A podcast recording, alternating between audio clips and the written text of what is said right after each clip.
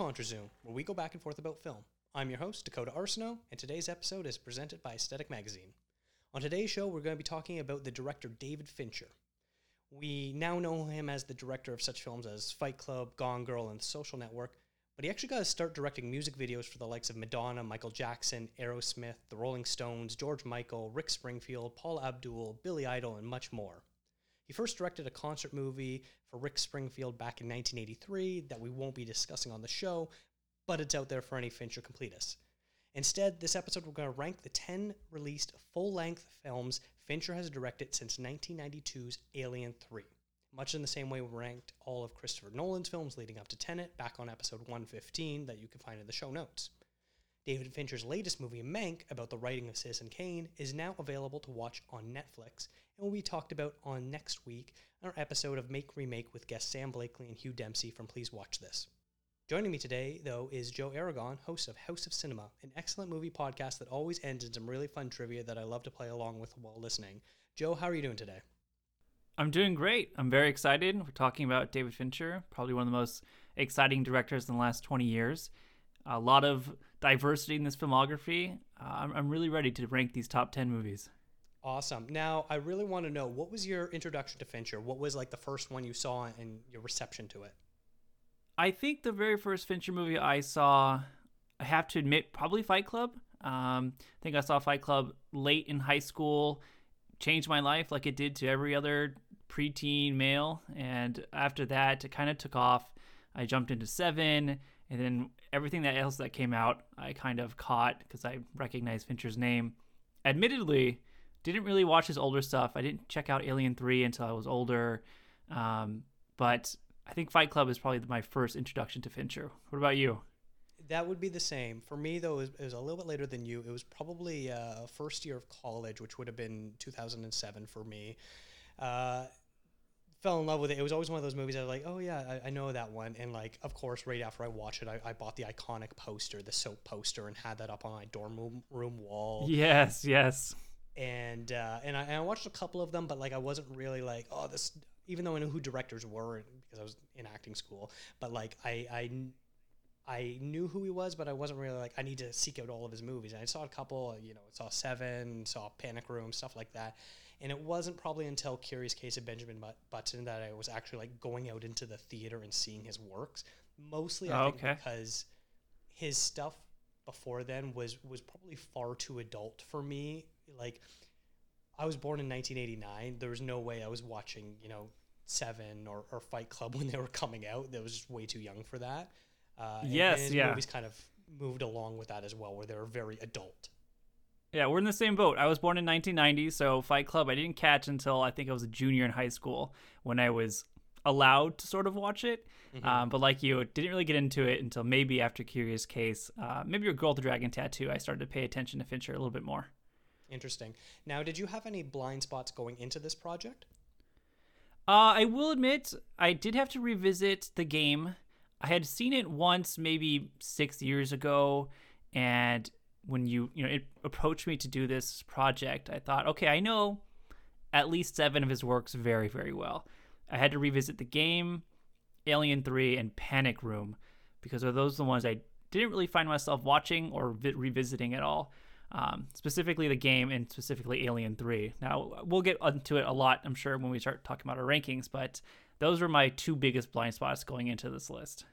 Mm-hmm. Yeah, I, I had not seen either Alien 3 or the game. The game was one that I always wanted to watch.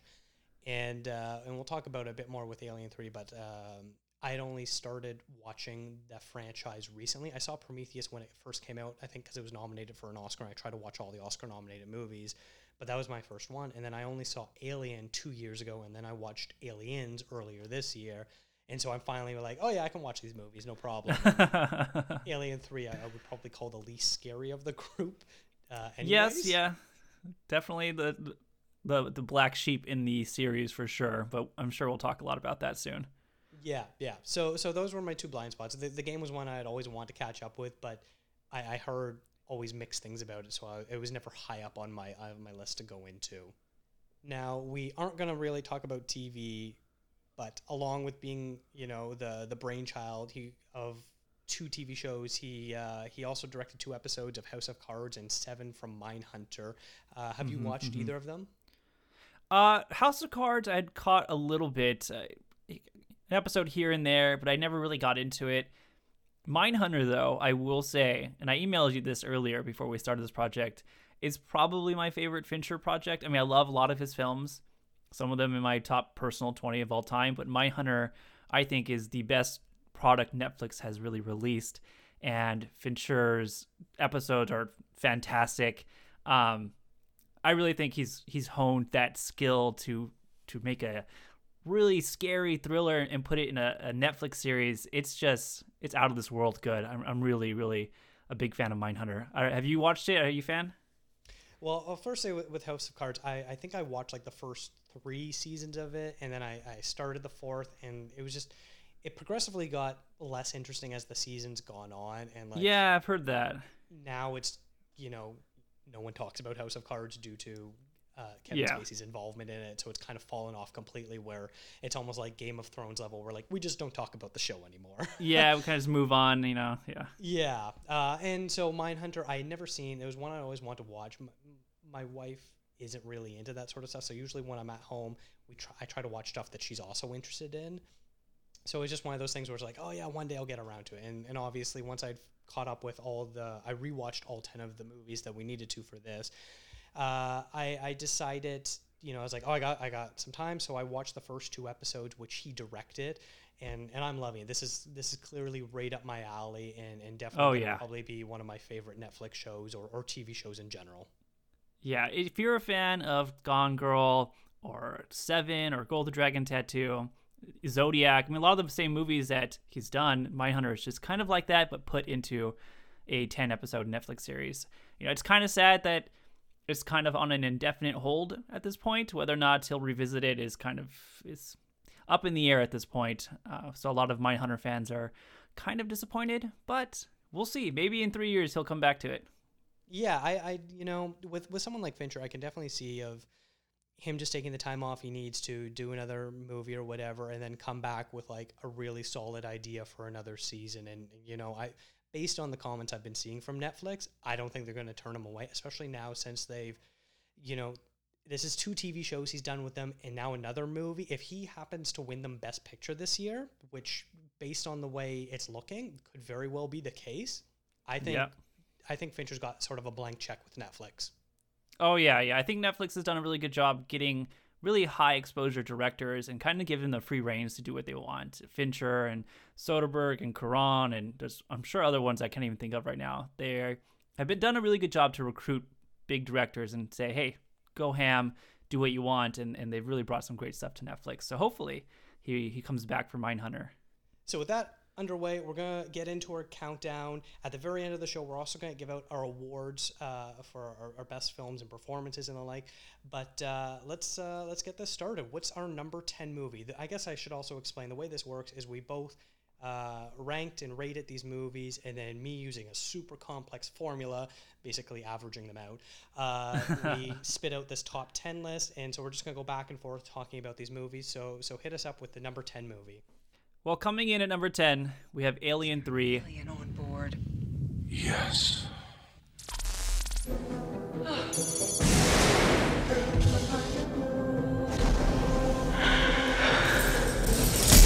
There's definitely something in here with us. We have no weapons of any kind. Released in 1992, this is David Fincher's very first film. I'll give you a quick synopsis from IMDb. After her last encounter, Ellen Ripley crash lands on a maximum security prison. When a series of strange and deadly events start to occur, Ripley realizes that she had brought an unwelcomed visitor.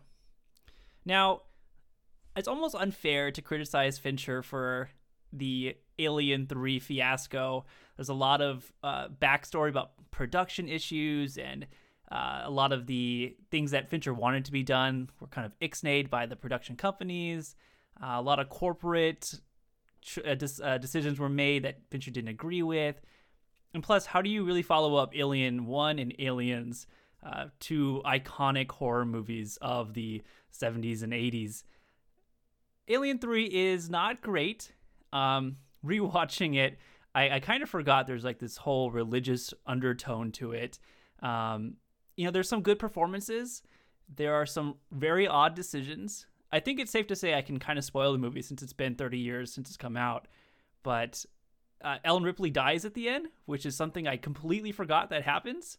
And it's really a, a strange decision to kill off your most iconic hero in a, in a franchise.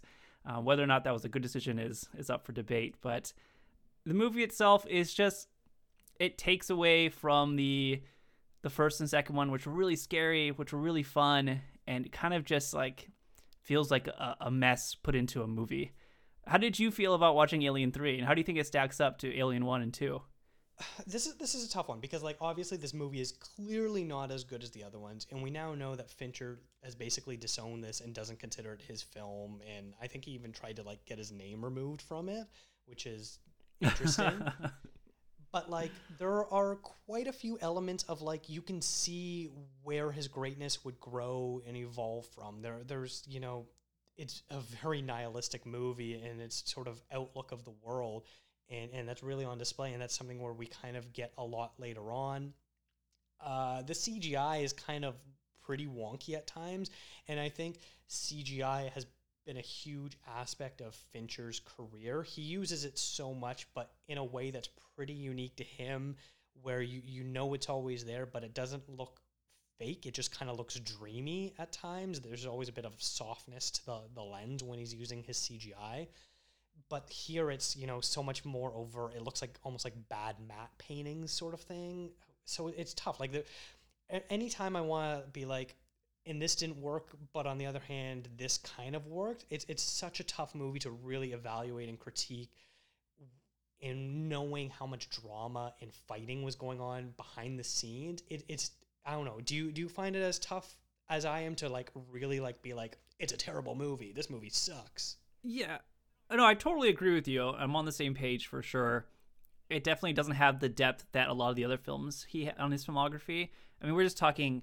It's an Alien Three movie with aliens attacking a prison and they're trying to escape and survive. There's no real depth to it. There's not this underlying message that he's trying to present. There's no really big thematic elements or messages he's also trying to uh, present to an audience. It's just kind of your run of the mill action movie that it's just not as good as its predecessor.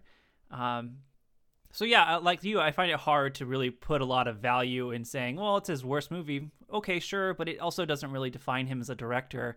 Like you said, he really evolves from this point. I mean, he has he has some elements in this movie that we see in other films, but he's just grown a lot from this. And so, like you, I can't really put too much weight on it. there's some stuff I think are like there's some stuff in this movie that really is excellent. Specifically, the autopsy scene, which I feel like is a real precursor to Seven, and the way they sort of Yes, yes. evaluate bodies in this very clinical, sterile involvement where there's also gore, but it feels so separated. And so it's very interesting. You, you watch that scene, and you know it's two masterful performances between um, Sigourney Weaver and Charles Dance. And, and you just sort of have to like marvel at this is a blueprint that Fincher would follow in several of his movies, obviously most notably Seven, but it happens time and time again in, the, in this sort of aspect. And like, I think it's really interesting. You know, I mentioned Charles Dance, who's also going to be in Mank. I really liked his performance. It's a really strong performance. You know, you don't really understand him. You, you right from the get go, you're like, I don't really trust this guy.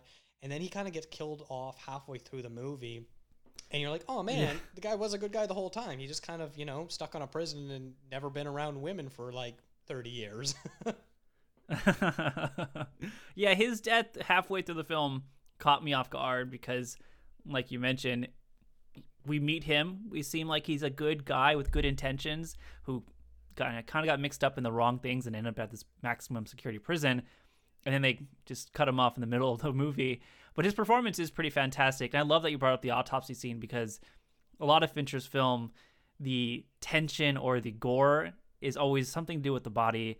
You know, Girl with the Dragon Tattoo, which we'll talk about later, there's a lot of brutality in, in terms of the body. Uh, Seven, obviously, a lot of gore with the body. Although this particular scene in this movie isn't gory, but it is very intense. And we're, we're finding out if Sigourney Weaver has a xenomorph in her stomach. and if she does, we know what happens. So it's it's a very intense moment and a, a very intense scene that he just kind of evolves from that scene and gets better and better with his filmography. Mm-hmm. I think at the end of the day, the biggest issue with this movie is pacing. The, because like I was reading about how it seemed like every day, you know, new scenes were being written or removed and they didn't really know what exactly the overall plot was going to be and all this sort of stuff. I think that really hindered when they finally got to the editing room because it was 50 different movies being shot and everyone trying to have their own way with it and I know Fincher fought really hard in the editing suite and was actually fired at that point, and so that's why he doesn't consider it his film. But at the end of the day, that's the issue. You know, there there are some really interesting things. It it's basically a generic action movie, but at times it's a very elevated generic action movie, which there's nothing wrong with. And yes, yes. that's just sort of where the, the, the issue sort of stem from. Yeah, no, I, I totally agree with that. Yeah.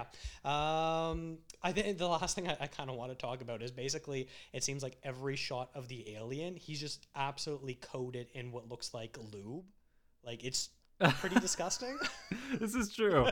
this is true. They're trying to make him like a very menacing, and he. All right, we know the xenomorph is very menacing, but they kind of overdo it in Alien Three way with the the lube saliva look, where like we get it, he's drooling, but they really overdo it in this movie. Yeah, yeah, that's like way too much KY jelly on this thing. exactly. All right, uh, so we're gonna move on. We're gonna talk about the number nine movie, which is Panic Room. Strange. What? Is this room smaller than it should be? You're the first person to notice. No one from our office had the slightest idea. It's called a panic room. What? A safe room. Castle keep in medieval times. Poured concrete walls, buried phone line not connected to the house's main line.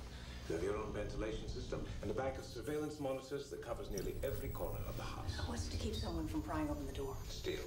Very thick steel. My room. Definitely my room. Came out in 2002. A divorced woman and her diabetic daughter takes refuge in their newly purchased house's safe room when three men break in, searching for a missing fortune. This is uh this is movie is also a little bit tough to sort of categorize in Fincher's career. It's probably the most generic out of all of his movies. It's it's still pretty fun. There's a lot of interesting stuff going on, but there's almost no real message or meaning behind it. It's a pretty straightforward breaking and entering film. Basically, I sort of look at this as Home Alone if directed by David Fincher. Do you sort of feel that there's any sort of way to elevate this movie, or is it sort of just what it is and just your typical drama crime thriller?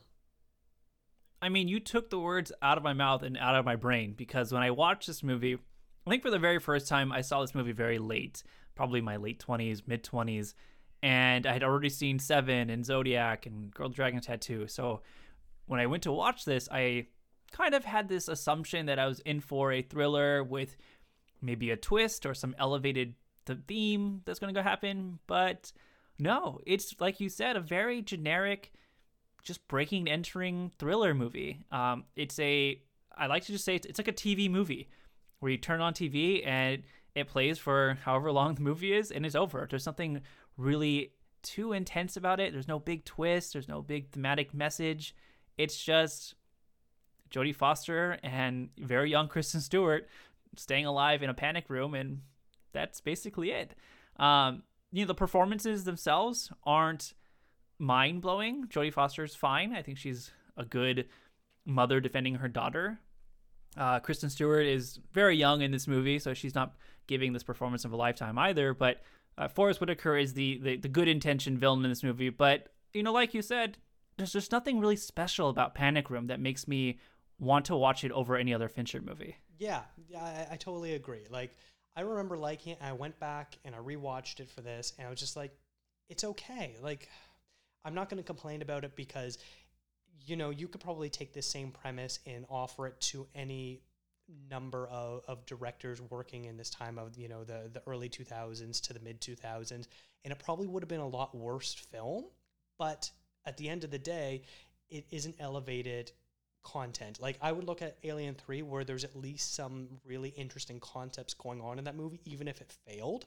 Whereas this one there just wasn't really a ton going on. Like I look at someone maybe like Dwight Yoakam who could have had a really interesting part and like he sort of gets some really juicy moments towards the end as one of the bad guys Raul but for the most part like he he's silent through all of it and I don't really find his revelation of just being this really sadistic bad guy convincing enough that I I latch on to it or am I truly terrified of him that that sort of thing Yeah, I think the most interesting part of the panic room is Jared Leto's cornrows. And other than that, there's not much else going on in this movie because, you know, Jared Leto, who has, is an Oscar winner now, you know, if you go back and you see Panic Room starring Jodie Foster and Jared Leto, you really like, whoa, this is must be a movie.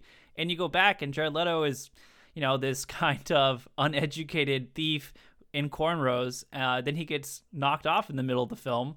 Um, we kind of see a trend with Alien 3 and Panic Room killing off two characters that were kind of interesting. But other than that, this film just really doesn't really grabbed my attention to the point where I'm like, I want to revisit this movie more and more and more. I think the last thing I would say about this is for a movie that was released in 2002, the CGI was pretty seamless with this. The way the, the camera would kind of like uh, float through the house, go through the different floors, which is a bit of a, a, Fincher staple by this point. But considering the time, it looks really good. Like I, you can't even notice it because the, the camera would basically go down a flight of stairs in between the floors, and then the scene would continue. So it's not noticeable in any way. Did you did you find that it's aged well at this point? You know, in my notes, I wrote down the one thing that keeps this movie from being number 10 is that the cinematography and the camera movement is really, really good. There you go. Because you, like you said, the transitions from different levels of the house, because it's one of those weird New York houses. Is it New York? Might be or Chicago or some big city, like condo house where there's like four floors or three floors. Um, and the transitions from floor one to floor two to the basement to the panic room you know the camera will sometimes go inside the walls and you follow gas going through tubes uh, it's done really really well and that really kind of saves the movie for me There we go. I feel like we're, we're absolutely on the same page so far. so far i'm def- we're definitely gonna get in some disagreement very soon All right. Well, what do we have next? at number eight we have 1997's the game Town, Conrad. Everything all right? October 12th. Nikki's birthday. This is for you. Consumer Recreation Services. Call that number. Why? They make your life fun. What are you selling? It's a game, A game.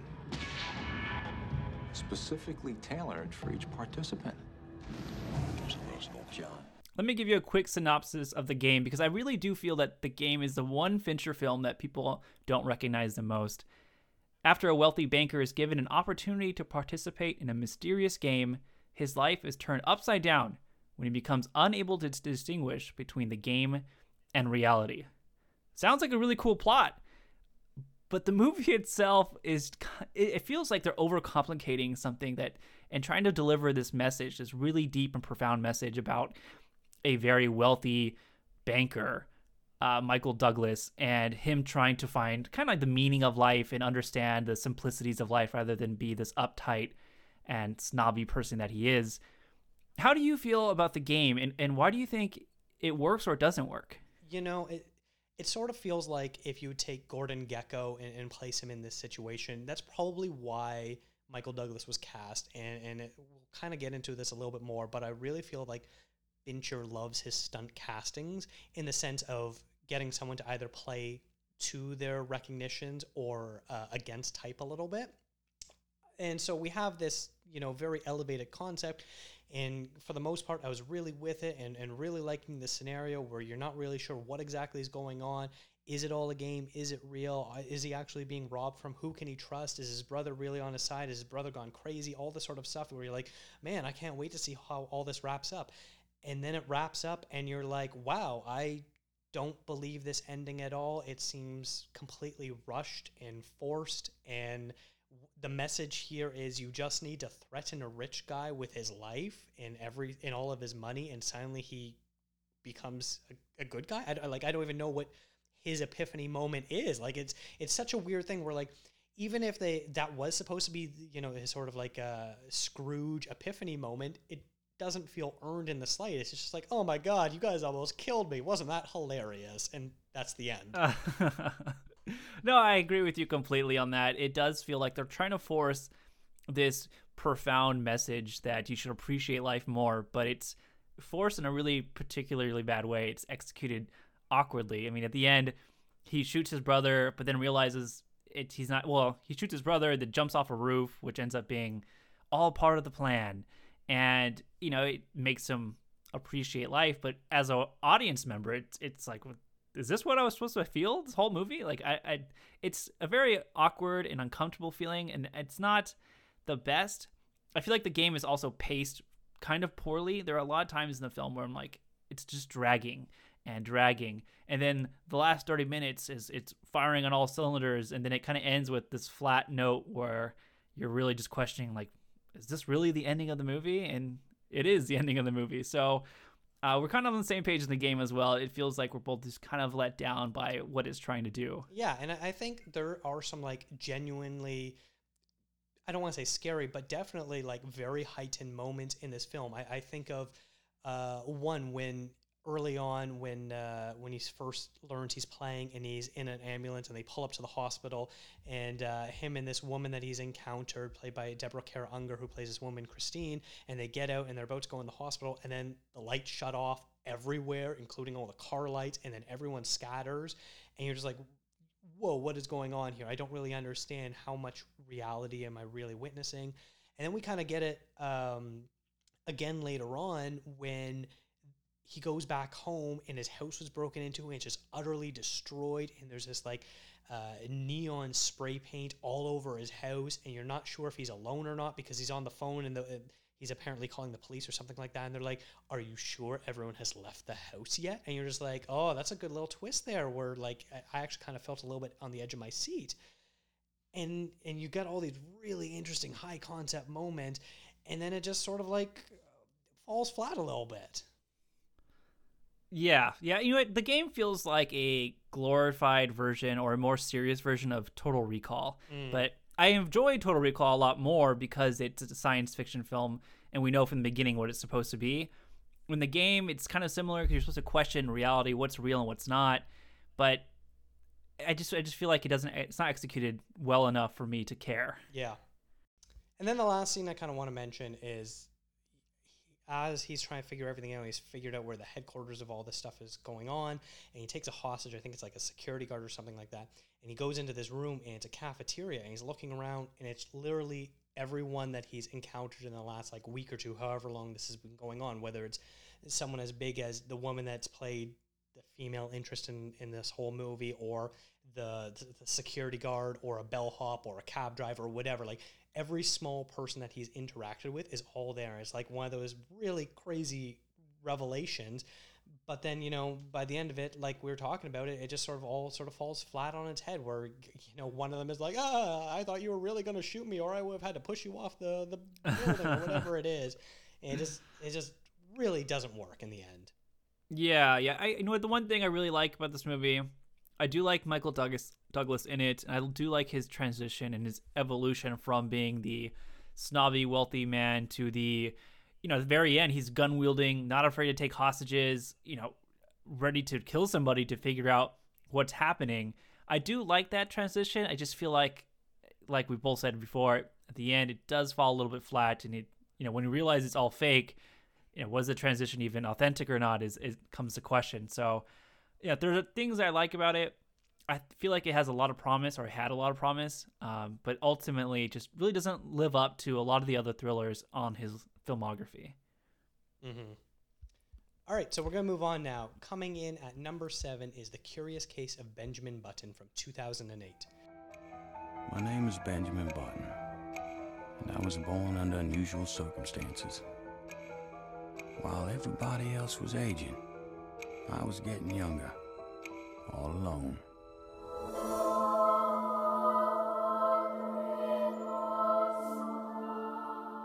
Which tells the story of Benjamin Button, a man who starts aging backwards with consequences. Now, this is actually a movie that you have much higher than I do, so I'm definitely going to be interested to sort of see where you land. I, I like that it sort of stands out in Fincher's filmography as being so different than everything else. It's probably the only lighthearted film he has, if, if you were to say such a thing. Uh, even something like Social Network, which isn't like a you know a, a thriller or horror-ish movie like the rest of it, still has some real dark undertones. Whereas this is is mostly a pretty life-affirming, positive movie. What about this really stands out as being so positive for you? Like you said, this is definitely out of left field for a Fincher fan. If you are becoming a Fincher fan, you watch the game in Panic Room and Seven, and then you turn on Curious Case of Benjamin Button, you'll definitely be caught off guard because, like you said, this is as lighthearted as it gets. You know, I get people's disdain or maybe dislike for the Curious Case of Benjamin Button. It's a longer movie, but hey, most of Fincher's movies are pretty long. The one thing I really, really like about the Curious Case of Benjamin Button is definitely the cast. I really do believe that this is probably Fincher's best supporting cast in all of his films. I mean, he has a lot of great actors in all of his films, but this particular supporting cast I'm a big fan of. Obviously, we have Brad Pitt and Cate Blanchett as the two leads. Tilda Swinton's in this movie. Taraji P. Henson is in this movie. Uh, Mahershala Ali, pre two Oscars, is in this movie. Uh, Jared Harris, who was recently in Chernobyl, if anybody caught that, he's in this film.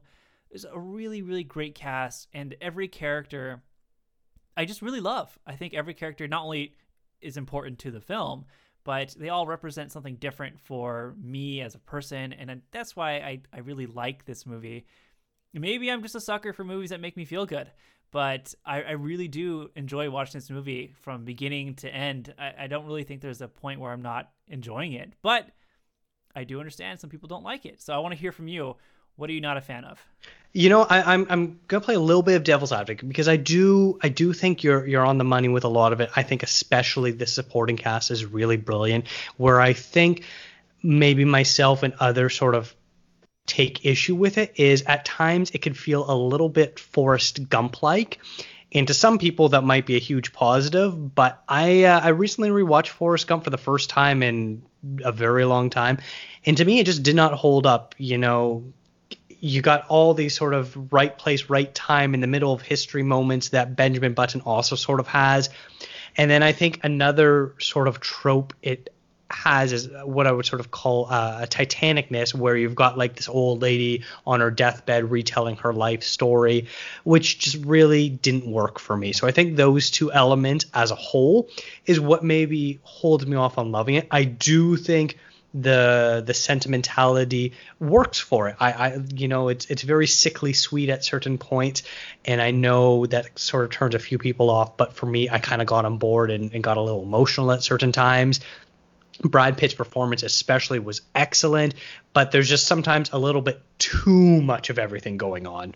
Yeah, and I can understand that. I, I completely do understand that. I do agree the Titanic uh, comparison of the old lady telling the story. I don't know if that was exactly needed for this movie. Uh, maybe to help progress this plot a little bit more efficiently. That's why they chose it. But maybe they could have done the movie without that.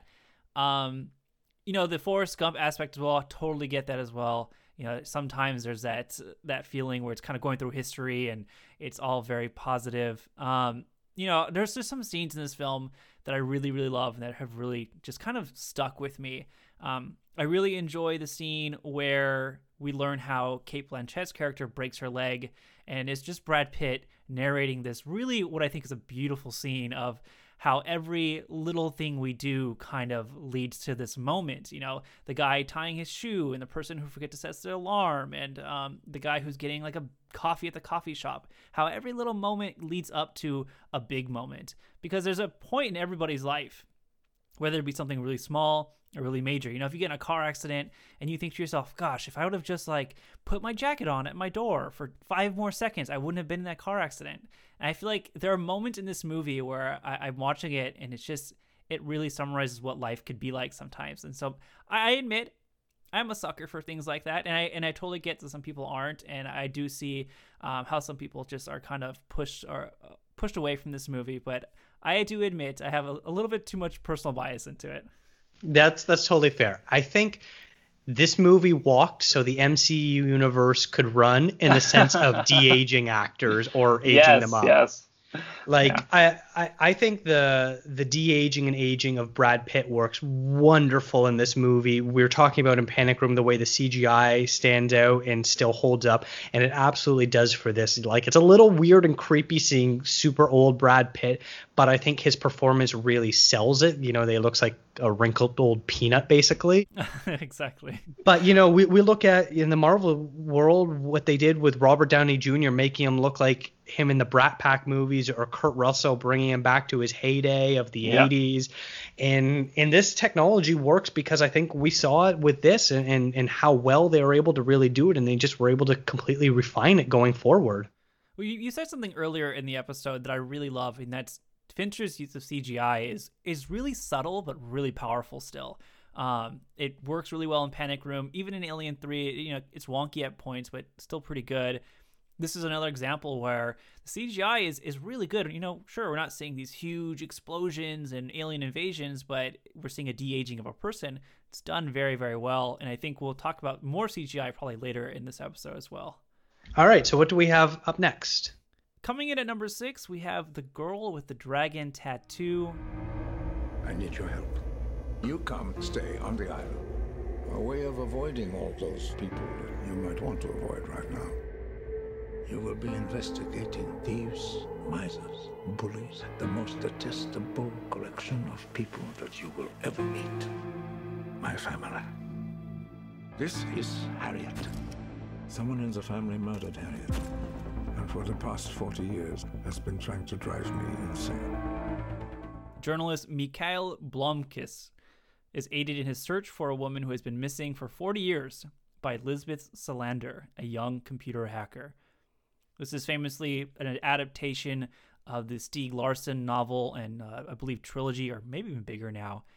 But this is a movie that I think we differed differed upon as well. I really enjoyed this movie. I do think that the last 25 minutes completely unnecessary. If you cut that movie that last 20 minutes out, I really think this is an even better movie than I already like it. But you know, Fincher has been known for his uh you know, gory, his brutality sometimes in his movies. I mean, there's some really intense moments, and obviously Seven and and Zodiac and Fight Club gets kind of gory at points as well. But I think Girl with the Dragon Tattoo really kind of takes the cake in terms of just pure brutality, and it's hard to watch at points because it's so in your face, just really, really, really gruesome stuff. The actual plot I think is a lot of fun. I think it's a, really good thriller. Uh, and the characters of Lisbeth Salander, uh, played by Rooney Mara, I think she's really, really fantastic this movie. How do you feel about uh, the Dragon Tattoo? You know, this is I, I feel like this is a bit of a reoccurring theme that we've we've highlighted so far. In the movies that sort of don't work the best in David Fincher's filmography, it always sort of comes down to pacing issues and editing and things like that. And you know, I, I sort of agree with you in, you know, the last 20, 30 minutes are a little superfluous. I still really liked it. And it, Mhm. and it makes me really sad that we never got their their follow up to this, where they eventually did yeah. do uh did do one with um what's her name from The Crown, um, Claire Foy from The Crown. Foy, yeah. And I never ended up seeing that. And I know Fincher is credited as a producer. I don't really know if he had any real involvement with it, other than the fact that he sort of helped adapt it to the American audiences. But like, just seeing that, the fact that he has that ability to do this really tight, high-paced, thrillerish stuff that's completely different than you know the rest of the movie was really interesting and fascinating, and, and could have been like if it was a TV show, would sort of be its own episode, where it's like Elizabeth goes out and does an adventure on her own sort of thing.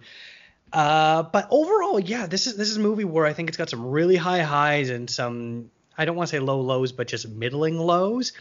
Really interesting stuff, and, and I almost look at Elizabeth Salander's portrayal as very similar to Mark Zuckerberg in The Social Network. The only difference being uh, Elizabeth is the ethical hacker, where Mark is the chaotic hacker. But they, That's they fair. share a lot of character similarities in the way they view people, how necessary they are to their own ends and and just a whole bunch of different stuff and their ability to use their intelligence and skills to their advantage whether that's for good or for evil and sometimes they cross the same line where it's both at the same time. No, I think that's a really good analysis of it. I think your point that there's a lot of high highs. There's a lot of moments in this movie where I'm just I'm all in. I love it. Give me more of it.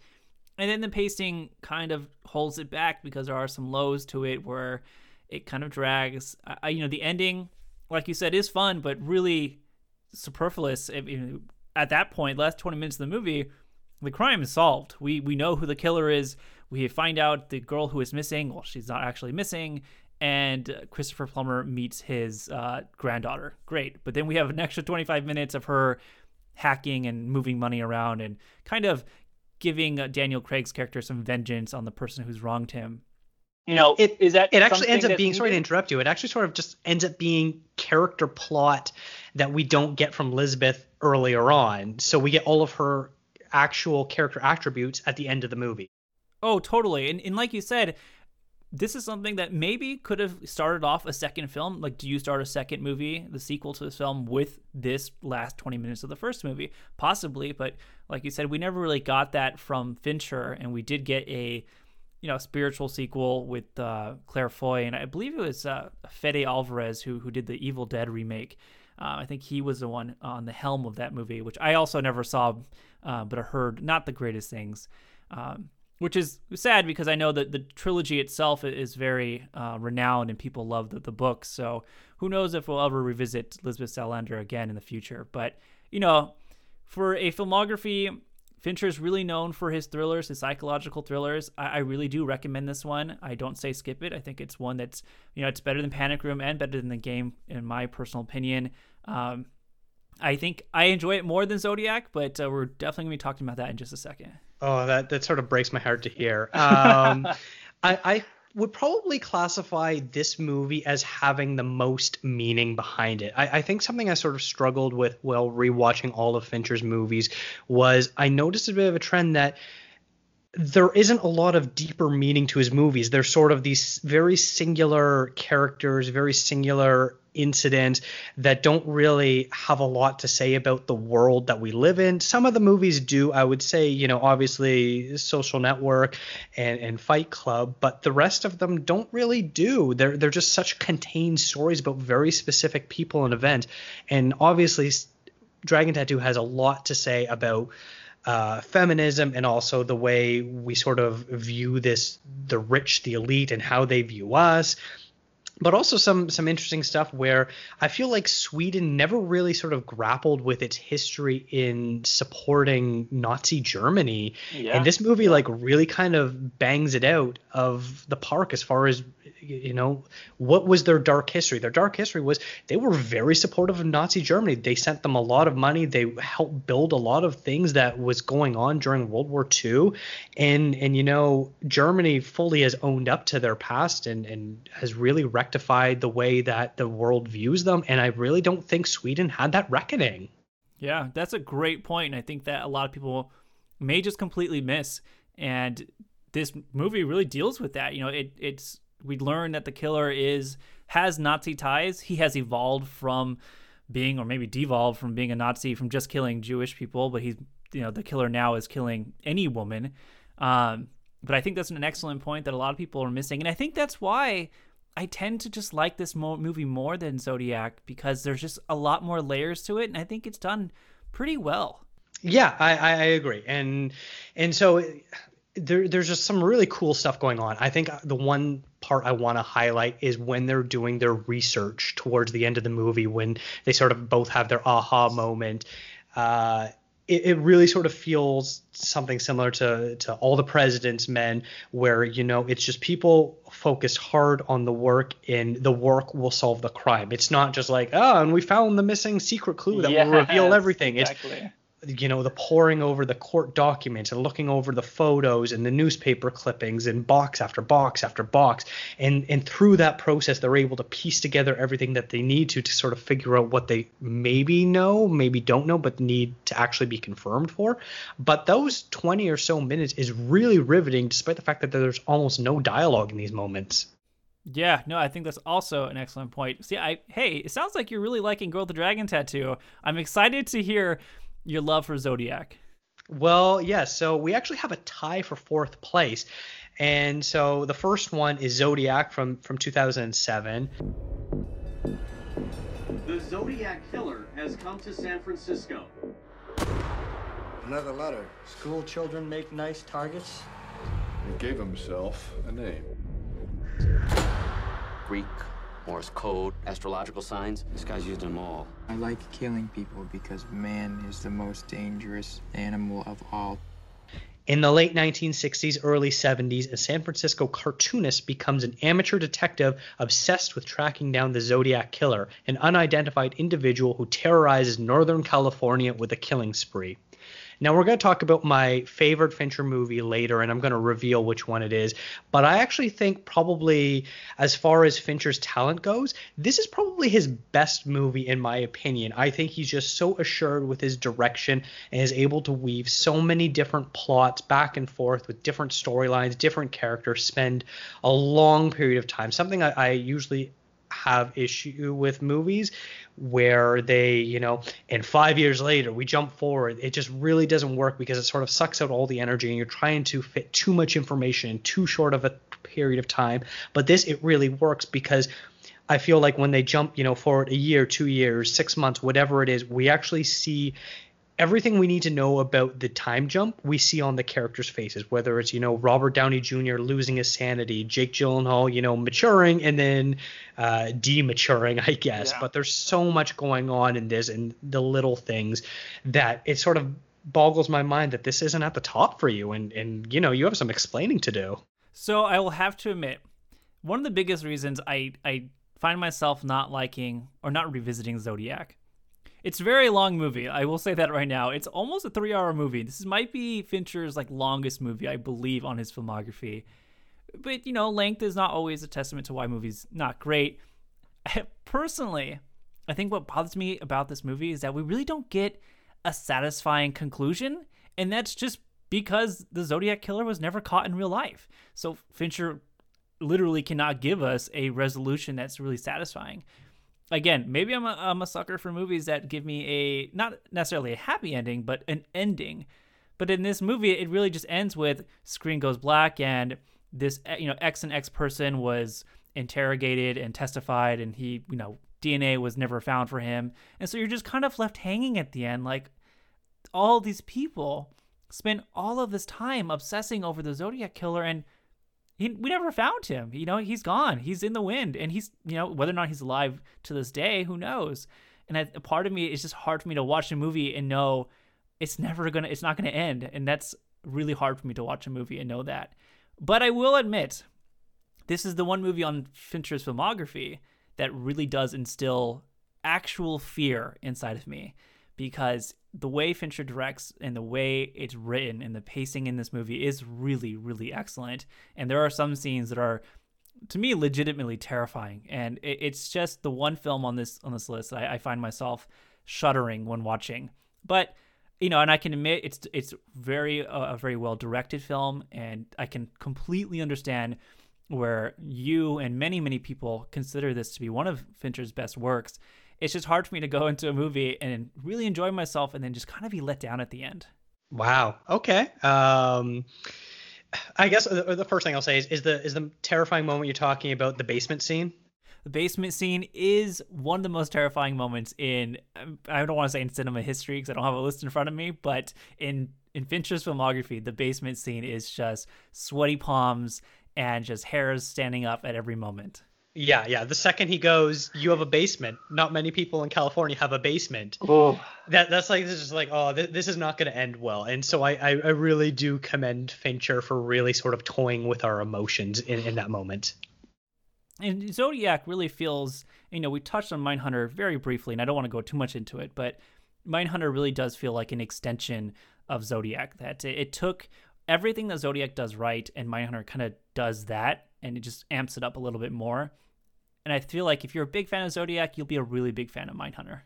Yeah, I I I want to push back a little bit. Maybe the sort of unresolved ending. One thing that you know maybe I like about that is we're so used to everything, every sort of movie we watch that we consume always has some sort of a, a neat nice little resolution at the end. We know who did it, why they did it, what happened to them, what happened to everyone afterwards, you know, for, for better or for worse.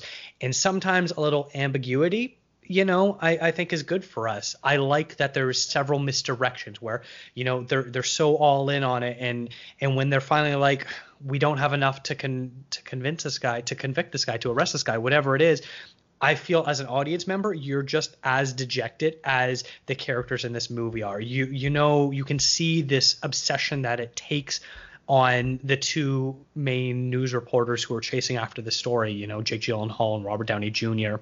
And Mark Ruffalo too. Like they really want it to be this one guy who's played by John Carroll Lynch spectacularly, in my opinion and and they just don't have enough information. And i think we as an audience we're just so used to sort of being spoon fed the this is the answer. But in reality in real life we don't know it. And i really love they they sort of toy with it a little bit where early on not early on, later in the movie, uh, Jake Gyllenhaal's having a fight with his wife, Chloe Sevigny, and she's like, What do you want? What do you need out of this? You're not a cop. You can't really do anything. He's like, I just want to be there, look him in the eye, and for him to look at me and know that I know it's him. And we actually get that as like the last scene when he goes to the hardware store and he sees John Carroll Lynch and he looks at him, and John Carroll Lynch's like, Yeah, can I help you? And he's just staring at him.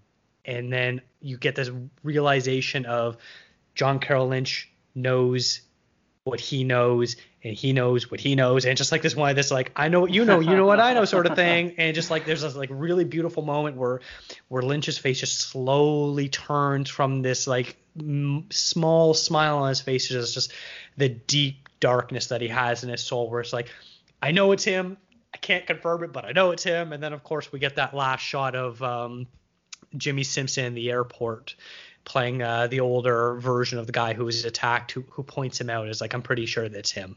You know, I completely understand where you're coming from because I know a lot of people mention that you're right. A lot of movies we get are, are nicely tied up at the end with a nice bow at the end.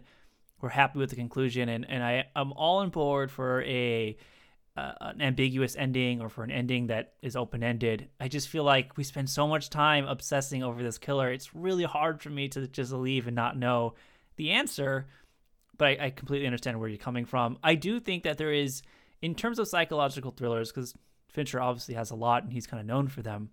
I do think that there is one other movie that does it just a little bit better, and I'm sure we're going to be talking about that soon. So, completely respect and, and understand your Zodiac opinions. Well, you know what? You, you teased it right there. What's uh, what's the one that's tied for fourth place? Well, the tie for fourth place is 1995's Seven. There are seven deadly sins gluttony. You're going to come take a look at this. Greed. No one touches anything. Sloth, wrath, pride, lust, and envy. Seven. You can expect five more of these. Two detectives, a rookie and a veteran, hunt a serial killer who uses the seven deadly sins as his motives. Now, I actually wasn't referencing this particular movie, but I will say Seven is what I think to be one of the introductory Fincher films. I think when people say, Hey, have you seen any Fincher's movies? And someone says no, they say, Oh, you should watch Fight Club or you should watch Seven. And that's usually the first two movies I feel like people recommend first. And Seven is kind of gone down in, in cinema history as like just this iconic classic psychological thriller. It really is just like hits all the check marks it needs to hit you know, it has a, a really interesting killer, a really interesting plot, uh, a lot of good twists and turns, and it's acted pretty well. Brad Pitt is, is really great, and I think Morgan Freeman's great. Uh, Gwyneth Paltrow, for her short moments in it, is great, and and Kevin Spacey does a really good job as well. Um, Seven is really just the quintessential psychological thriller. I think it really just hits every every box you want to hit for a movie like this. Um, how did you feel first watching Seven for the first time? I'm curious it's that's definitely going back a while, and I'm trying to remember, but I just remember just being so blown away that someone was able to craft a story like this and make it both so obvious and also so removed where you have no idea what's going on until the very end. And that end truly is a shock the first time you watch it where i don't think you know I, I think there's different reasons for people to not like it. Mostly for people that are a little bit squeamish. This is mm-hmm, not mm-hmm. a movie for the faint of heart. There is oh yeah some.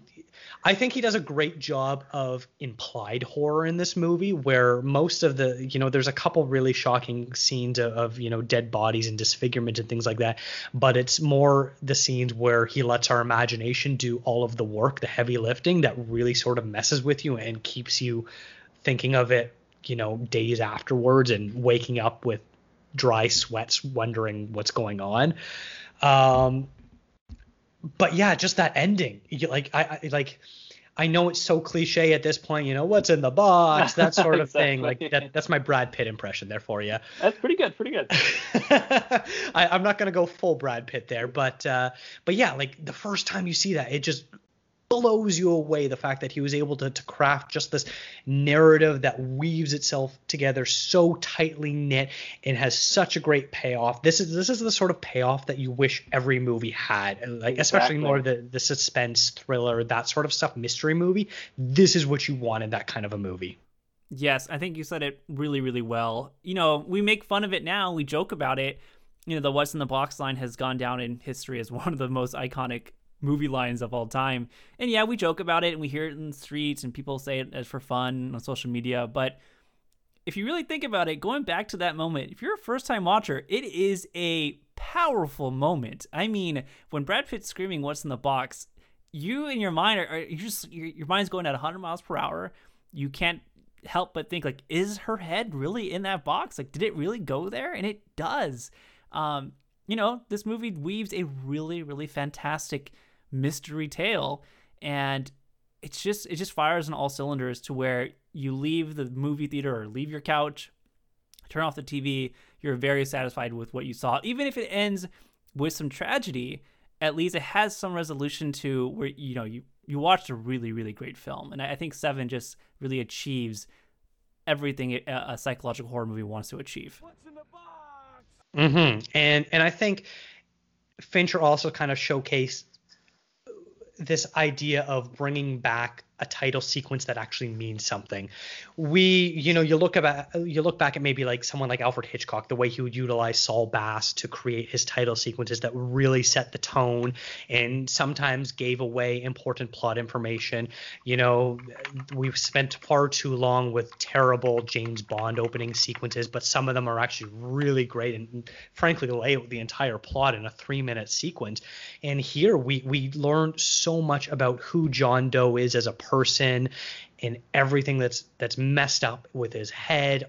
You know this idea of like seeing the razor blades cutting off the fingertips. We don't know what that means but throughout the movie we learn we understand why that was there. And it's just one of the most disturbing opening sequences that on its own plays out like its own little movie.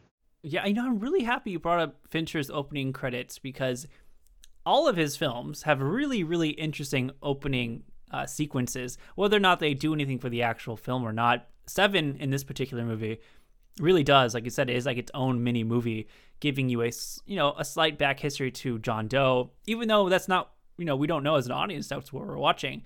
Um, I'm just glad you brought that up because I think of Fincher's opening sequences very often. You know, Fight Club has an interesting one, and even Panic Room has an interesting one. They're all always pretty interesting and intricate. You sort of appreciate that a director takes the time to to not just like hand over this section of the movie to whoever's you know doing the title sequence and like great you insert my name and the cast name and then uh, we'll call it a day that it actually really does connect narratively to his films Yes, exactly. You really appreciate that Fincher is taking care of not just the plot to the ending, but he cares about the opening sequence as well, and and that really makes you appreciate him as a director more. I like how as the movie goes on, even food starts to look a little gross and disgusting. you know, sure. there- there's so much about this movie, especially you know in, in the gluttony killing where we're so turned off, and and that's really the point of it. Is like with each of these murders, we're supposed to sympathize with John Doe and, and the reason why he's doing that. You're like, oh yeah, he's so disgusting. Of course he ate himself to death, and ugh. but like as it goes on, you know, I think they like eat pizza or something later on, and they're in a diner, and and just nothing looks appetizing. You just like lose sort of your will to enjoy life. Oh yeah, hundred percent. Uh, Fincher does a really good job making the normal things in life. He makes it a really good job making it horrifying, and then make you kind of uh, make it pretty grotesque. Mm-hmm. All right, so let's move on to our number three film, and that is Gone Girl from 2014. Sammy got friends we can talk to? No, not really. You don't know if she has friends, you don't know what she does all day, and you don't know your wife's blood type. Just being a good guy, so everybody can see him being a good guy. Well, you really don't like him, do you? All I'm trying to do is be nice to the people who are volunteering to help find him. With his wife's disappearance having become the focus of an intense media circus, a man sees the spotlight turned on him when it's suspected that he may not be innocent. Now, I sort of mentioned this a little bit earlier on when we were talking about the game, this idea of maybe stunt casting. And this would basically be Fincher at his most stunt casting. We have Ben Affleck as this smarmy, kind of charming guy who seems to be able to attract any woman he wants, but at the same time, he always has a bit of skeeviness under it, which is something that Ben Affleck has really kind of uh, dogged through his whole career. And then I won't really talk about Rosamund Pike in that sense because she I feel like this is really her her big coming out party. But then you've got Neil Patrick Harris, who uh, by this point had been playing Barney Stinson on How I Met Your Mother for, exactly. for a very long time as this sort of woman's ladies' man, and it's basically that ramped up. This is what you expect uh, Barney Stinson in a in a David Fincher to sort of be like. Yeah. This very creepy man that you would not want any of your female friends or, or female relatives to ever be alone in a room with. And then to sort of play against casting, you have someone like Tyler Perry, who's known for these really wholesome uh, family Christian movies where he plays Madea, and all his movies have this, you know, super positive message about loving everyone and, you know, family comes first and, and all this sort of stuff. And he's playing the absolute most scumbag of lawyers possible. And I absolutely love it. Like, I, I, can't stand Tyler Perry's movies on its own, but in this, I think he's so perfectly cast because he has that fake sincerity to him that he's able to bring to it that just works so well. Overall, like I think the movie kind of loses steam at a, a, few points, but I think the casting and the acting performances are all top notch for me. Oh, did you steal my notes and read everything off here? Because I'm looking at my notes and you said everything that I wanted to say, which is great because I just really want to echo that. Uh, Tyler Perry, absolutely fantastic. Yes, known for the Madea movies. Madea goes to jail. Madea has Halloween number seven, and they're yes, they're a little bit ridiculous and over the top. And cast in this movie, I think a lot of people will be like, "Whoa, Tyler Perry's in Gone Girl," but he is really, really good as the uh, scumbag lawyer. Um, I love the casting of Ben Affleck in this movie. Like you said, Ben Affleck has had a very polarizing career in Hollywood. You know, he's had a lot of ups and a lot of downs, and this is part of his like his rise back to Hollywood. You know, we're post Argo at this point, uh, post an Oscar win for Argo, and now we're seeing him star in Gone Girl. And like you said, playing a character that's seemingly very charming, but also kind of scummy at points. You know, he's cheating on his wife, and he's really kind of not a great guy.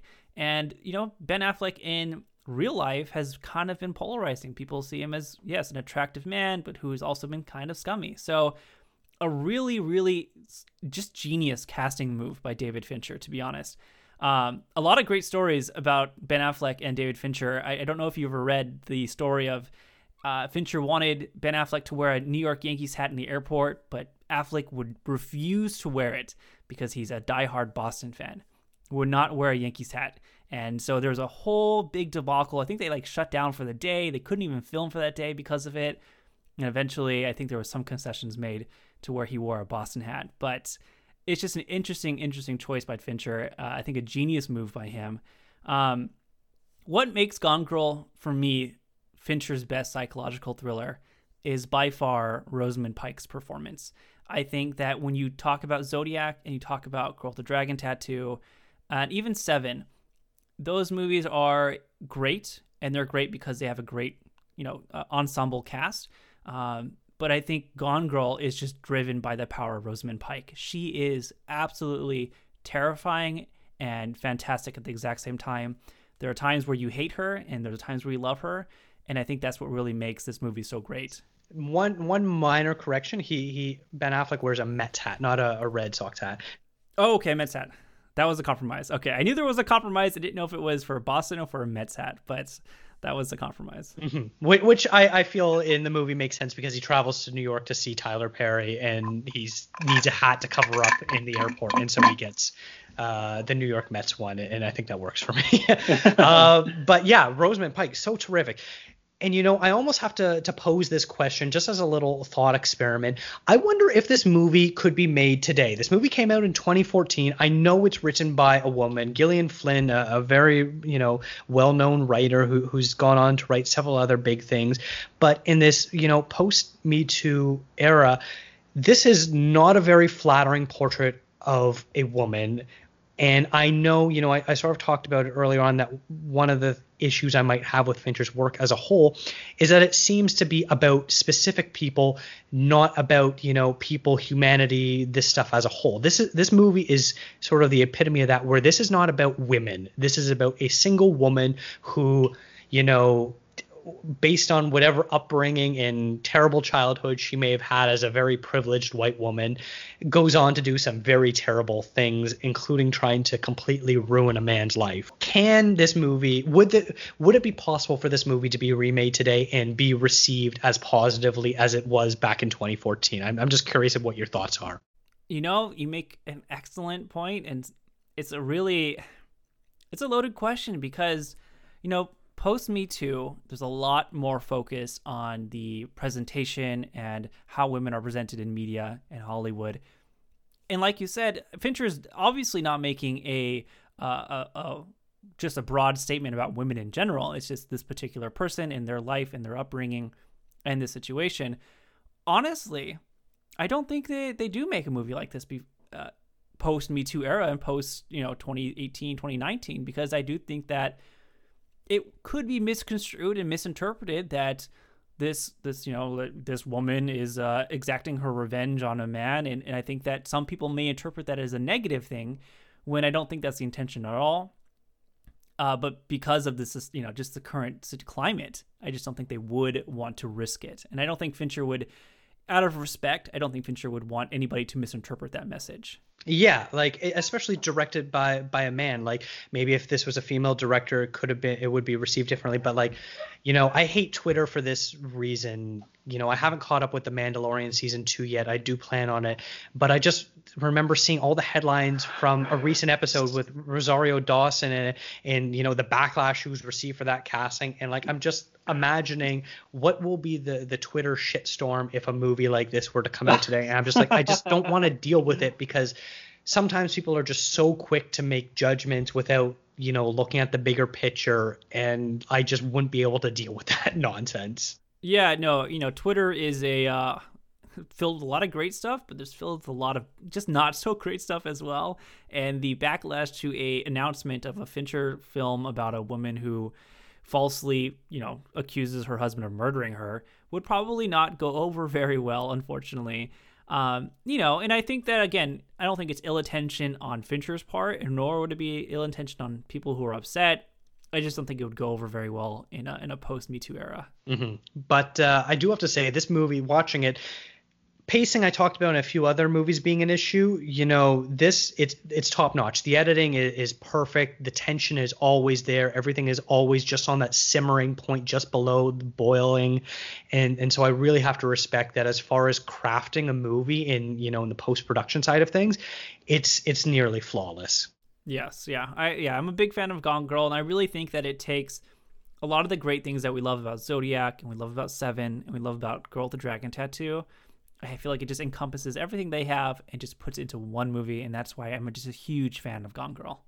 All right, so what do we got? Number two. Well, we're we're reaching the end here. So at number two, we have 1999's Fight Club. This is how I met Tyler Durden. Come on, hit me before I lose my nerve. Okay. Ow! hit me in the ear. It was on the tip of everyone's tongue. Can I be next? We just gave it a name. Gentlemen, Welcome to Fight Club. The first rule of Fight Club is you do not talk about Fight Club. An insomniac office worker and a devil may care soap maker form an underground fight club that evolves into something much, much more. I mean, what is there to say about Fight Club that the world doesn't already know? It has become this cult classic sensation that has forever kind of changed the way we look at movies. You know, when it came out, kind of a box office bomb. It didn't really do that great.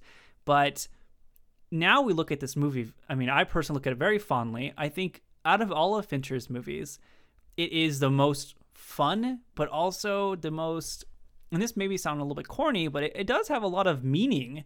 You know, the the anti-consumerism messages in it are are obviously very evident. Um, and I think that in 2020 it still resonates really, really well. But I'm curious to see I'm curious to know how you feel about Fight Club now versus when you watched it for the first time. I'm not gonna lie, this was the one movie I really wasn't looking forward to rewatching. I, I saved it until the end. I, I normally wait a few years between movies before I revisit it. I'm just not the type of person that wants to constantly revisit movies. I'm always like, there's something I haven't seen. I'd rather watch that instead. And so looking at it, it's like, I've seen this movie you know, half a dozen times since college. I know the plot inside and out. I know all the stories behind it. I'm really not looking forward to, to sitting through this. And, you know, I was like, I got time screw it. I'm I'm gonna do it just so I can have it fresh in my mind and not forget anything. This movie still rocks. Like yes, yeah. There, there's nothing new to say about this movie. You know, we we got through the moment of people finally discovering it because it was a box office bomb. It took forever. It was mostly you know college kids and and you know high school kids that were rediscovering it on video when after it came out. And then it was the wow, this movie is actually really anti-capitalist. And then it was no, this movie is pro-capitalist with uh too many bros in it. And then it's like no, it's anti-capitalist making fun of toxic masculinity. And so like it, like it seems like every year this movie gets reevaluated for one side of the coin or another, except for it's more like a, a D&D 12-sided die or however many sides there are, where it's like, let's roll the dice and see what the new interpretation of this year is of Fight Club. And this movie is hilarious. I forgot how funny this movie is and just how well executed it is. And like I look at it, I know the twist. I've seen this movie a bunch of times, but I still kind of can't get over how well this movie is shot and how right from the beginning we know what's going to happen. But it isn't until you rewatch it that you can truly appreciate the intricacy of it all. You brought up a lot of great points, and especially the twist part. I, I know I also have seen it close to a dozen times or more. I forget that this movie even has a twist because I've seen it so many times but you know, I, I still talk to people who have never seen it and they watch it and they're like, "Whoa, I had no idea Tyler Durden and the narrator were the same person," and they don't even realize the narrator doesn't have a name; he's just the narrator. Um, yeah, this movie is just so good, and, and you know, the fact that every year that we get some new article coming out with a different interpretation of the movie, I feel like that's just a sign of how good this movie is. When you have people you know, still looking at it 20 plus years later and, and still looking at this and, and finding new messages or uh, analyzing it in a different way or or bring up different social commentary that to me is is a sign of a, a good movie that's really packed a lot into it. Um, the editing is fantastic. Uh, the the acting uh, Brad Pitt as a Tyler Durden will go down as one of the most iconic movie characters of all time uh, Edward Norton's fantastic in it. Uh, you know, even the, the small supporting cast of Helena Bonham Carter and even Jared Leto's in this for a little bit. Everybody is is really just doing so so well as as their characters. Um, there's really not much I can say about Fight Club. You know, I just I enjoy it, I laugh at it, and I, I still ponder it very often. You know, my, when I'm shopping on IKEA and I'm buying a chair, I think to myself, do I really need this right now? Like, am I being too much like the narrator? Should I be ex- exploring life and, and, and appreciating life more. So I will admit, Fight Club still sticks with me a lot. Well, you know, if you buy the chair, it's going to be the last chair you ever buy. So you're going to be that much more to being complete. Um, I think this time around, one thing I, I, sort of really honed on is the approach to the character of Marla and the way her interactions with with Edward Norton's characters really sort of signify a lot of what's going on in this movie. We get this like really cold, fractured relationship between them. And obviously, going back when you realize that they're the same person, it just sort of plays out slightly differently. On first view, you know, you can't help but think, you know, Marla is this psychotic bitch, but in reality, she's the sane one of the two of them. Oh, yeah. The, the revelation that Marla is really just, you know, a normal person trying to get by in life, and the character we've been following all around is really the, the crazy person. It's a great revelation, and and Marla's character is is really fascinating. Um, I love her. I just I love her character because it really is kind of the opposite of what Tyler Durden or what the narrator was, and they they, they go together very well. Many people don't look at this movie as a romance or as a love story, but in some sense, it is a nice love story. Maybe not a nice love story, but it is a love story between the narrator and Marla and them fighting themselves at the very end. And that very, very, very iconic scene of them standing together holding hands as uh, Where's My Mind drops by the Pixies. It's just, it's kind of been cemented in this movie history as one of those really amazing scenes. That might be like maybe top 10 all-time needle drops in a movie. Oh yes, yeah. That's I think top 3 for me at least. That needle drop is is really fantastic. Mm-hmm. All right, you know we we've been kind of dancing around it and doing our best to kind of really talk about it, but uh, we're here. We're at the number one movie, and you know if you know David Fincher, you you probably definitely know where it's at. And I don't think I'll get a lot of hate mail for this. I don't think so either. Number one, we got the Social Network from 2010. This idea is potentially worth millions of dollars. Millions? He stole our website. They're saying we stole the Facebook. I know what it says. So did we? A million dollars isn't cool. You know what's cool? A billion dollars. You're going to get left behind. It's moving faster than any of us ever imagined Get it left behind. Let's sue him in federal court. I can't wait to stand over your shoulder and watch you write as a check. If you guys were the inventors of Facebook, you'd have invented Facebook. Is there anything that you need to tell me? Your actions could have permanently destroyed everything I've been working on. We have been working on. Did you like being a joke? Do you want to go back to that? Mark! otherwise known as the Facebook movie. As a The Harvard Facebook student, Mark Zuckerberg creates the social networking site that would become known as Facebook. He is sued by the twins who claimed he stole their idea and by the co founder who was later squeezed out of the business. Now, you know, I- I jokingly called it just the Facebook movie, but we have to look back to that time, to 2010, when this was announced, and whatever it was, 2008, 2009. Why is Mark? Why is David Fincher making a movie about Facebook? This was a site, you know, I I joined probably 2006, 2007. Quite popular. I think everyone has it by now or had it at some point. And it was just like, why do we need a movie about Facebook? This is the dumbest idea in the world. And and I know I was a little hesitant about it, but at that point I was like, you know what? I like Fincher. I'm gonna go out and see it. And I still get pushback of people who are like, I'm not gonna watch the movie about Facebook. This movie is not about Facebook. This is about friendship, betrayal, everything in between. But like, I I still can't believe David Fincher pulled the biggest con on all of us and getting us to watch this movie. There are a few films, in in my opinion, that are flawless, and I think The Social Network is as close to flawless as you can get. Uh, it's crazy to me to think that this movie didn't win Best Picture that year, but I'm sure you have an episode later in life about the biggest Oscar flubs. This might be one of them. But The Social Network, like you said, isn't about Facebook, right? It's about you know, betrayal and friendship and our right to privacy, if we have any right to privacy. Um, you know, it, it's about one person's rise from almost nothing to really having power that is limitless to a sense. Um, it is it is really just a, fascinating movie, and and every aspect I think is done perfect. I think the acting is great. I think the cinematography is perfect.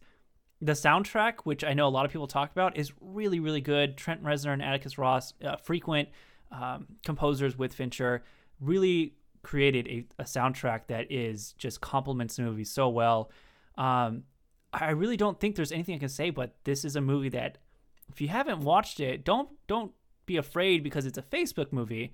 This is a movie that's way more than that. Yeah, you're you're 100% right. I know you were praising the cast, the supporting cast rather of Curious Case of Benjamin Button, but in my opinion, this has a bit of a superior supporting cast, you know, between Rooney Mara and Andrew Garfield and Armie Hammer and Max Minghella and um, so many like I, I can't even think of all their names right now. Joseph Mazzello, Justin um, Timberlake. Justin Timberlake, which Justin oh my Timberlake. god, like I I quite like Justin Timberlake as an actor. I think he's quite good. I Oh, he is very good. I'm now a big fan of his music, but at the time I was like, Ugh, Justin Timberlake is a, not a good musician. I was I was very snooty at, at that Oh, age. yeah. Totally but right from the get go, I really enjoyed his screen presence.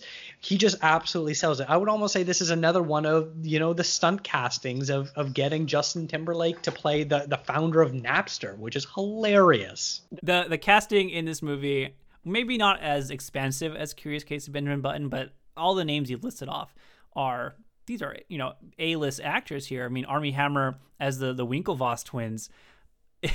you know, we talked about CGI being really subtle. This is the perfect example I was kind of referencing earlier, where you know this is a, Fincher's use of CGI. I mean, the, these aren't actually twins. Armie Hammer doesn't have a twin, but they were able to digitally recreate Armie Hammer's face onto another person, and honestly, it's completely unnoticeable. I don't think I knew that fact until I did more research. And if you would have told me that that was digitally done, I would not have known that. I don't know about you, but I would not have known that. No, I, I wouldn't have either. And I think what is interesting is a lot of movies where they have one actor playing twins is they usually will just film the scene twice and then, you know, uh, I'm not using the correct terminology here, but basically uh, duplicate him post production by by overlapping the the different frames. But here they they use this terrific method of having another actor do the whole movie with Armie Hammer, and then Armie Hammer was just later had his face CGI'd on top of him, like insane. Amazing, amazing. I mean, we're talking about technology in 2010. You know, Avatar had come out, and it's just this is almost as fascinating to me as Avatar. It is that seamless and done so well. But um, there's really not much to say about this movie, but besides the fact that it, it really is kind of life changing. It really makes you look at this in a different way. Sure, the plot and the story may be dramatized for the sake of Hollywood. You know, a lot of the things that are in the movie probably didn't happen in real life, and I think Fincher and many people uh, note that. Now, we, we haven't even touched on the fact that this is an Aaron Sorkin written script. Uh, those who don't know, Sorkin is probably one of the greatest screenwriters uh, in the last, you know, 20, 30 years, uh, responsible for The West Wing and and the the newsroom on H uh, on HBO, I believe it was on. Uh, it's a tight script. It's done really, really well. Um, I don't know how you feel about the script, but I, am a huge fan of it. Oh, it's it's it's perfect. It's it's just about as perfect as you can get. I, you know, I, have I've heard about how the fact that this script is already being studied and broken down in in screenwriting classrooms since it came out, and it, and it makes absolute sense. The opening fight scene between Mark Zuckerberg and Erica Albright, played by Rooney Mara, is just pure perfection of how you write dialog that mm-hmm. you know mm-hmm. is going on ten different directions, and the fact that the two of them were able to pull this off. I believe it was something like uh, almost 10 pages of dialogue in this very short scene is just absolutely insane that these two actors were able to do it. I think they spent several days shooting it and they both just absolutely nailed every emotion and beat that you can come across with. And Fincher just captures everything that you need to here. Yeah, uh, well said, well said. So I think yeah, it's it's no surprise the Social Network is on top. I know. I think if you sort of were to kind of poll most Fincher fans, they probably either say Seven, Fight Club, or Social Network, with probably Social Network being the one that you get the most votes for, just yeah. because I think it's probably the most mainstream out of all of his. Yep, definitely agree with that as well. Uh, so it, it, shouldn't be a shock to anyone that it's here. We're going to take a short little break, and when we come back, we are going to give out our awards.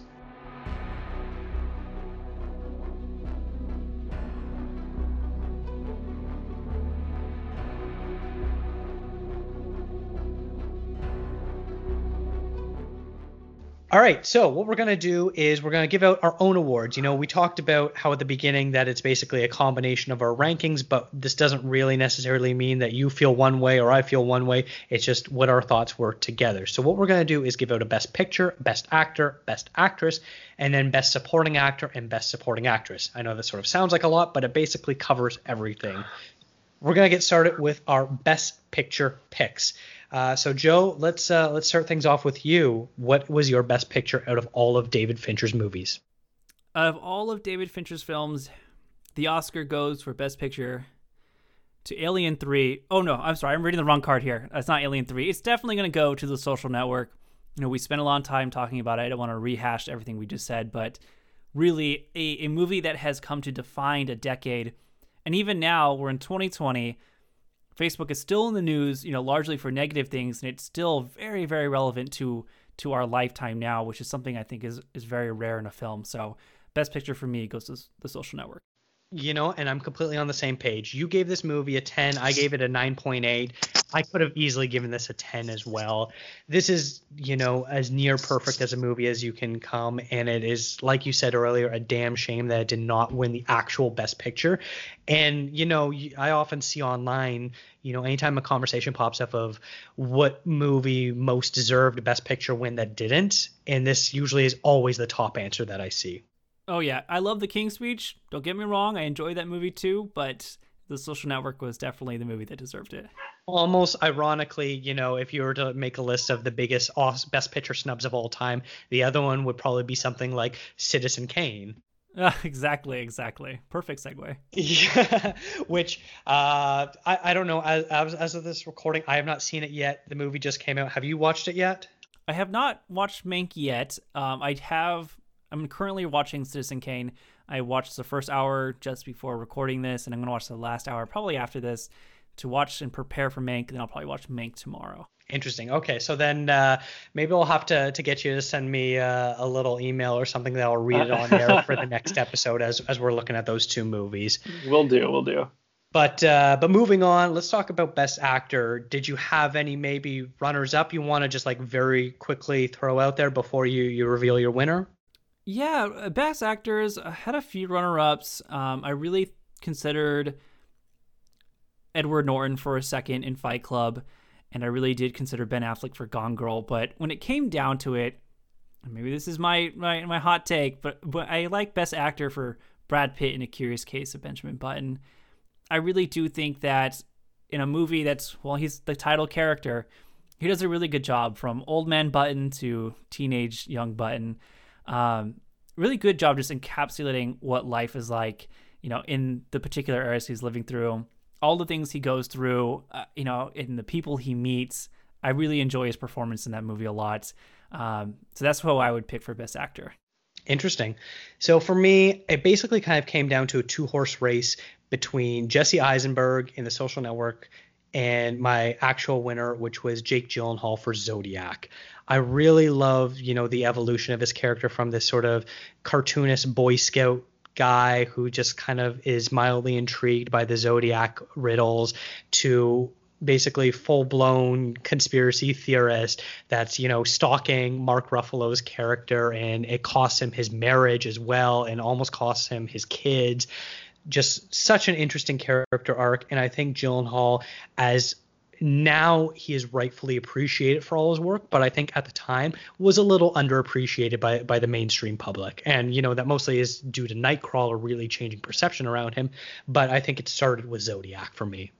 No, that's a really fair assessment. I think that before Zodiac, well, a lot of people saw him as the the kid in Day After Tomorrow, and uh, you know, no one really took him too seriously. And I think Zodiac, I agree with you, definitely changed our perception of him in that. All right, so let's move on. Who do you have for Best Actress? Oh, Best Actress for me, I think is is a given. Uh, I think Rosamund Pike for Best Actress is is really the only choice here. Uh, we talked a little bit about her. We talked about Gone Girl, but I, I do think Gone Girl's success and its greatness hinges on Rosamund Pike's performance. She is both terrifying and frustrating at the exact same time. And when I look at a character and I'm really frustrated with that character, it's because she's performing so well. You know, the character isn't likable, and that's the point. Mm-hmm. Yeah, I, I, I think that's that's great, and that was you know the runner up for me. But for me, my pick ends up being Rooney Mara for the girl with the dragon tattoo. Oh, interesting. Okay. Yeah. Okay. I, I know she doesn't really seem to have as much going on, but I think what I like most about it is the fact that what we learn comes from these subtle, very micro emotions and revelations from her. And these little subtle things speak volumes about who she is as a person, what her beliefs are, where she is misunderstood, and all this sort of stuff. I think Rooney Mara does a terrific job of sort of letting the audience in just enough to be able to see sort of the the cracks in the veneer behind this woman who has a very you know tough brash exterior but clearly has a lot going on. And you know part of the issue is the fact that we learn a lot of this late in the movie. You know she clearly has feelings for daniel craig's character and that isn't just in a sexual manner, but actually does care for him. She recreates this old leather jacket of his, and then she sees that he's back with his old girlfriend Robin Wright, and she throws in a dumpster, and you just feel the crushing pain that she must be feeling, even though she doesn't actually show it. Yeah, yeah, that's a really crushing moment. You know, for a character that is so hard. You know, she's like a she has a her defense is up the entire movie, and she finally brings her walls down for that moment to you know a really sweet moment, recreating that jacket for Daniel Craig's character, and then to see her get crushed was was pretty heartbreaking. But I appreciate the win for Rooney Mara on your end. All right, so who do you have for best supporting actor? And I, I, this one, I feel like it's a real treasure trove of you can pick someone who is almost a lead to people who just show up on screen for a few minutes. There is a lot of people you could mention for this one. It came down to two people for me. It came down to Brad Pitt as Tyler Durden in Fight Club, but really I think it goes to Andrew Garfield as Eduardo Saverin in The Social Network. I think that if you look up Oscar snubs, I think Andrew Garfield definitely is on that list for his role as Eduardo. Um, you know, we all we know this movie. We know Jesse Eisenberg is Mark Zuckerberg, but really the unsung hero of this movie is Andrew Garfield. He does such a good job playing the kind of uptight and wealthy Eduardo, you know, the foil to the Mark Zuckerberg in his sandals, you know, his fancy suits. Uh, he has the very iconic line of uh, the pretentious douchebag in the the fuck you flip flops, which I you know absolutely love. Um, I think Andrew Garfield is just so so good in this movie, and that's why I have to give it to him. That's uh that's a great pick. This one was tough. I I basically had a list of about 10 to 12 names and decided to only consider one per movie, which is so difficult because you know if I, I look at Zodiac, it, it could have been Mark Ruffalo, but in the end, my finalist was Robert Downey Jr. If I look in uh, Seven, it could have been uh, Morgan Freeman, but instead I decided to say that Kevin Spacey was probably the best supporting performer in that. Mm-hmm. Same thing in Gone Girl, you know, Neil Patrick Harris, but you know, I'm going with Tyler Perry. Even Charles Dance in Alien 3, I really liked his performance in that. That's fair. That's fair. But in the end, you know, we're we're talking about our love for for the social network, and I'm gonna keep it going. And while I, I love Andrew Garfield, and I think you're so on the money with that, and I love Justin Timberlake, I gotta give it to Armie Hammer. Wow, the Winklevoss twins. Okay. I, I like I every time I hear the Winklevi, I just always like live, give a little giggle to myself. so that's the only way I call them is the Winklevi. Okay, that's fair. Uh, but yeah, just just the amount of work that Armie Hammer does of you know he could be this typical jock douchebag rich people, which he totally is. These these assholes, but also they do have an intellect to them in the sensitive side in this fight between what is right and wrong and you know they know that they're both that he's what what do you say like six four, two hundred pounds, and there's two of me or whatever that joke yes, is. I love. love. Yeah. Uh, but there's also so much more to that character, and, and, it has to do so much with Aaron Sorkin's script. But I think as time has gone on, we we know that Armie Hammer is a terrific actor, and it shouldn't come as any surprise that he was able to pull off two roles so spectacularly. Oh yeah, and hey, they gave us a hell of a rowing race, and that scene alone. I mean, who knew that David Fincher and the Winkle Winklevi could have given us an, a really intense rowing race. I mean, we talk about sports and movies, yeah, basketball, football. Let's talk about how intense that rowing race was. Absolutely love that moment and love that scene. Yeah, the in the Hall of the Mountain King that they use there and they repurpose and make this glitchy music scene works so fantastically with with building the tension for that. Oh yeah, oh yeah. All right, so we got one final award, and that is Best Supporting Actress. Who do you have? You know, it was hard for me to pick one here. It, initially, I wrote down Rooney Mara, and I thought to myself, well, she's more of a lead actress. I mean, she is a lead actress in that movie. But when it came down to it, I really could only think of one person, and that was Helena Bonham Carter as Marla Singer. I think that her role as the you know initial foil to Edward Norton's character, she doesn't play by the rules, and she's just so brass and so assertive. She knows what she wants, I feel like her character really kind of grounds the movie, and I absolutely love her performance. That's why I picked Marla Singer and Helen, Helena Bonham Carter. Very interesting. Yeah, this was this is another one where I kind of went back and forth a little bit about. Uh, I looked at Rooney Mara from the Social Network, despite the fact that she only has a few minutes of screen time, you know, the the very beginning scene, that 10 minute monologue basically back and forth that they have is is excellent. And then she shows up later on as as very angry woman who obviously and clearly holds a grudge to the way Mark treated her is terrific. But uh, I'm going to go off the board a little bit here and say Deborah Kara Unger from the game is probably Whoa, my favorite. okay, okay. And the reasoning behind that is because I think she does a great job of really playing the character that she needs to. This is this is someone who we meet and it seems like it's a random encounter when when Michael Douglas meets her at the restaurant that he frequents and sort of treats her like crap and then they end up sort of being bound together uh un unwillingly and then we sort of learn that oh she's involved in it but oh is she being forced to be involved with it or and then it's she's not and then she is and then they're tracking her and she can tell you what's going on and then she betrays him and then she reveals a whole bunch of stuff like there's just a lot of layers to this performance that uh, that I, I thought really worked well and she isn't someone I know. I looked up her filmography. She's kind of popped up and stuff here and there, but never really kind of hit the highs that I think she did for this role. Yeah, no, she is really great in that movie. I think that second to Michael Douglas, you know, Sean Penn's in this movie, but he's really not in it for that long. But she does a really good job.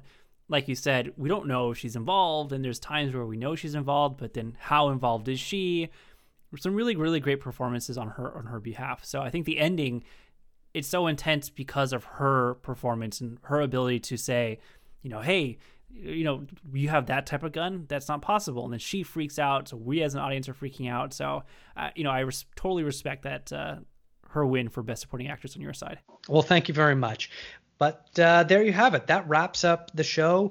Uh, I had a lot of fun with you having you on, Joe. I think we had a, some some great discussion, some some friendly back and forth arguing there, and and you're a, a terrific guest. Thank you so much. No, I had a lot of fun. You know, I will never take it personally if you don't love the Curious Case of Benjamin Button. Totally understand. I've I've spent the last ten years uh, defending my position on the Curious Case of Benjamin Button, so I'm totally okay with that. But no, I, I really thank you so much for having me on the show. Um, I really appreciate it. I'll come by anytime to talk about Fincher. Awesome. Well, you know what? Uh, you also host your own very excellent podcast. Where can people check it out, follow you? What, what's the information you want to share? Are you working on anything right now that you want to promote? Yeah, of course, of course. So yeah, like uh, like you said, I have my own podcast called House of Cinema. We can find uh, you can find us on Spotify and Apple and basically any other podcast website that you you go and find podcasts. Uh, currently, uh, it's December. You know, we're a podcast. We don't specifically focus on a particular director or movie, but we just kind of pick whatever movie that we feel like talking about. Or if you uh, are a follower on Instagram, you can check us out, out at House of Cinema. And uh, a lot of times we ask for audience suggestions, and we then do a movie based on the audience suggestion. So this December, Christmas time, obviously we're going to try to talk about some Christmas movies. They're going to be talking about Home Alone or Elf or something like that. It's Christmas time. We got to celebrate somehow. So that's what we're currently working on. Awesome. Even though I'm a bit of a, a Grinch myself, I'll, I'll still listen and enjoy them. and and your trivia at the end of it is always my favorite because I, I, love seeing how well I can kind of stack up to to your Perfect. guests. Usually not very well. You're you have a, a very deep well of knowledge uh, that definitely impresses me. Thanks. I just watch a lot of movies and read a lot of uh, IMDb, unfortunately. So, or fortunately. But thank you again for having me on. I really appreciate it. It was absolutely my pleasure. And uh, make sure you check out the show notes where you'll be able to find links for uh, Joe's show as well. As for any charges stemming from the breach of security, I believe I deserve some recognition from this board. Uh, I'm sorry? Yes. I don't understand. Which part? You deserve recognition. So that concludes our ranking of the David Fincher movies. I hope you enjoyed it as much as I did. Let me know what you think. Where would you put your favorite David Fincher movies? One, which one's best? Which one's the worst? Send me an email, contrazoompod at gmail.com, and uh, we'll read it on the air. Uh, make sure you also tune in next week where it's going to be Make, Remake, Citizen Kane, and Mank with the guys from Please Watch This. Uh, I was recently on their show. Make sure you go and check that out. We talked about Before Sunrise. It was a lot of fun, and I think you'll really enjoy it too. There'll be a link for that in the show notes as well.